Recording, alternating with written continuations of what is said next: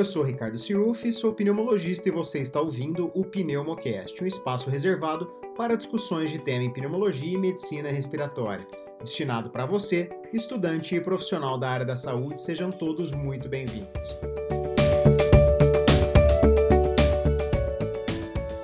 Muito bom estar na companhia de vocês e é muito bom também falar sobre um tema muito importante que a gente normalmente só conhece quando a gente estuda ventilação mecânica.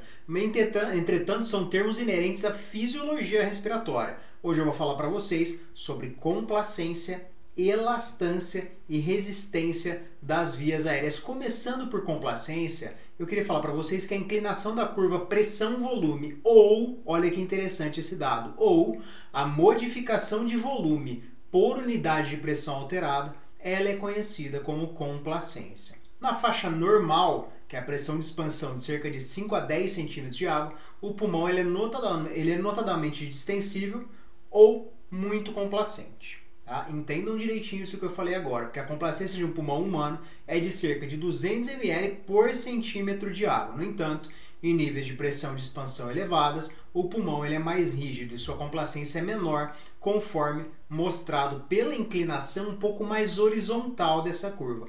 Em outras palavras, eu estou colocando a mesma pressão em pulmões diferentes. Se o pulmão ele acomoda 600 ml, vamos supor, para um delta de 5 centímetros de água, ele tem alta complacência. Se ele acomoda 400, ele tem complacência normal. Se ele acomoda abaixo disso, ele passa a ter complacência reduzida. Então, um aumento do volume pulmonar durante a fase inspiratória, ela leva a uma expansão pulmonar e também da parede torácica, estendendo assim as estruturas elásticas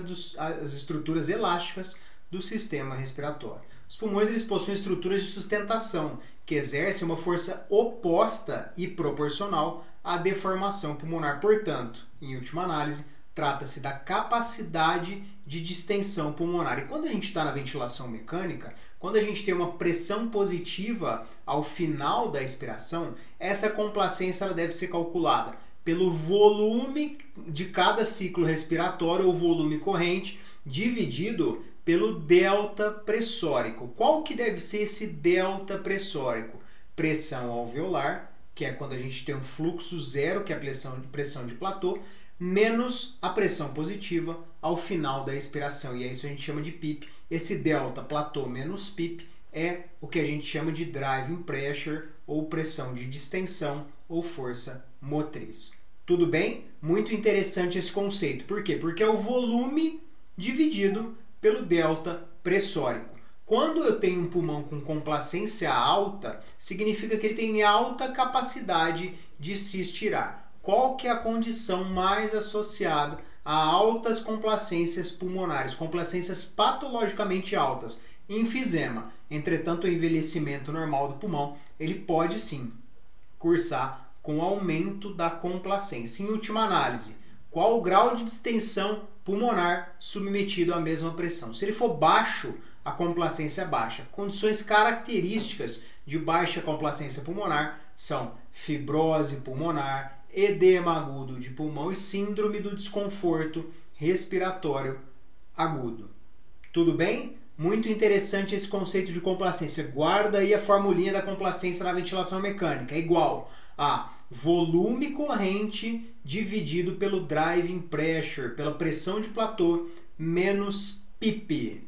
Tranquilo? E o que é elastância, Siruf? Elastância é o inverso da complacência. Trata-se da capacidade do pulmão de retornar ao estado inicial. Ah, isso existe? Existe. O exemplo clássico dessa capacidade do pulmão de retornar ao seu estado inicial é o pneumotórax. Se a gente tira a pressão transpulmonar, o pulmão rapidamente ele retorna ao seu estado inicial. Quando o ar ele é introduzido no espaço intrapleural, elevando a pressão a nível atmosférico, o pulmão ele se colapsa e a parede torácica se expande. Isso mostra que, sob as condições de equilíbrio, a parede torácica ela é tracionada para fora ao mesmo tempo que o pulmão é tracionado para dentro, e as duas trações elas equilibram uma a outra. Tudo bem? Então a elastância, a principal composição da elastância são os septos interalveolares e as fibras de elastina, e a elastância é um sobre complacência. Siruf, como que a gente calcula, volta um pouquinho,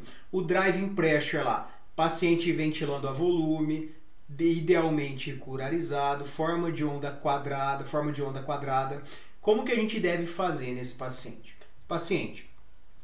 Ele, na curva de fluxo que você vai ver, você vai fazer uma pausa inspiratória de 2 a 3 segundos, idealmente 2 segundos, aí você vai ver se o paciente atingiu o nível máximo de pressão, pressão de pico. Na pausa inspiratória, quando você tiver o fluxo zero, esse paciente vai fazer um platô na curva de pressão por tempo. Esse platô é o equivalente à pressão alveolar, que é como se a gente estivesse respirando com a glote aberta, tudo bem? Então a pressão ela equipara a níveis atmosféricos quando eu tenho fluxo zero. Quando eu tenho fluxo zero, eu vou ter o equivalente à pressão de platô. Ah, mas e o delta pressórico? Exato, é platô menos PIP, porque a gente nunca despressuriza o sistema respiratório na ventilação mecânica. Lembra que o ventilador mecânico, em última análise, ele é um gerador de fluxo, e os fluxos eles são gerados quando eu tenho intercâmbio entre a abertura da válvula ins e a válvula ex. Ah, mas você está falando que na expiração eu tenho a abertura da válvula exalatória, exato, mas essa abertura ela não é total, porque se for uma abertura total eu vou ter uma PIP de zero. E se eu tiver PIP de zero, eu vou ter o que a gente chama de desrecrutamento alveolar, eu vou ter um colapso alveolar cíclico. E a gente sabe que pela lei de Poiseuille, é muito mais difícil eu abrir unidades alveolares que estão fechadas do que manter unidades alveolares que estão previamente abertas. Ah, e qual que é essa relação? Se eu tiver metade do raio, é 16 vezes mais difícil, tá? Porque é diretamente proporcional à quarta potência do raio. Tudo bem? Então, aí que está a gênese da obstrução fluxuária na asma. Por isso que a broncoconstricção é tão temida, tá? Falamos de complacência, falamos de elastância, agora é vez da resistência. Quando eu tenho deslocamento de ar em tubo, é exatamente isso que eu falei para vocês agora, entra um pouquinho da lei de Poiseuille aí, tá? Para que o ar se movimente através das vias aéreas, é necessário que exista uma diferença de pressão na direção do movimento, tá? Se o ar está entrando ou se o ar está saindo.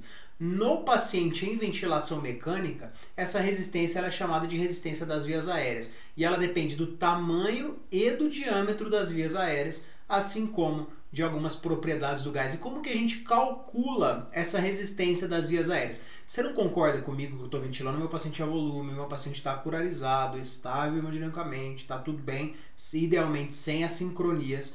Eu vou ter a máxima pressão das vias aéreas é a pressão de pico. E a pressão equivalente aos alvéolos, a pressão alveolar é a pressão de platô. Logo, a resistência ela tem relação entre a maior pressão e a pressão quando eu começo a equiparar a pressão alveolar.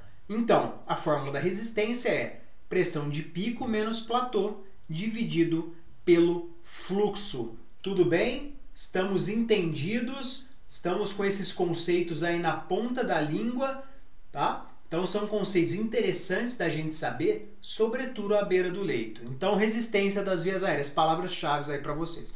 Ela é mais elevada nos broncos de tamanho médio, baixa nas vias aéreas de menor calibre. Ela diminui conforme o volume pulmonar aumenta, pois as vias aéreas se encontram abertas. O músculo liso bronco ele é controlado por um sistema nervoso autônomo. Estimulação de receptor beta-adrenérgico promove broncodilatação. E a inalação de um gás denso, como por exemplo na prática de mergulho, ela aumenta a resistência das vias aéreas, porque a resistência das vias aéreas ela tem relação com o tamanho das vias aéreas, com o diâmetro das vias aéreas e assim como algumas propriedades do gás. Então conceitos interessantes aí para quem está na ventilação mecânica, para a gente fugir um pouquinho daquela mecânica de só fazer os cálculos, de entender se está melhorando, se não está melhorando, vamos calcular a PIP por titulação decremental, e aí vamos ver a PIP que de fato é correspondente à menor complacência. E por que vai ser menor complacência? Porque a complacência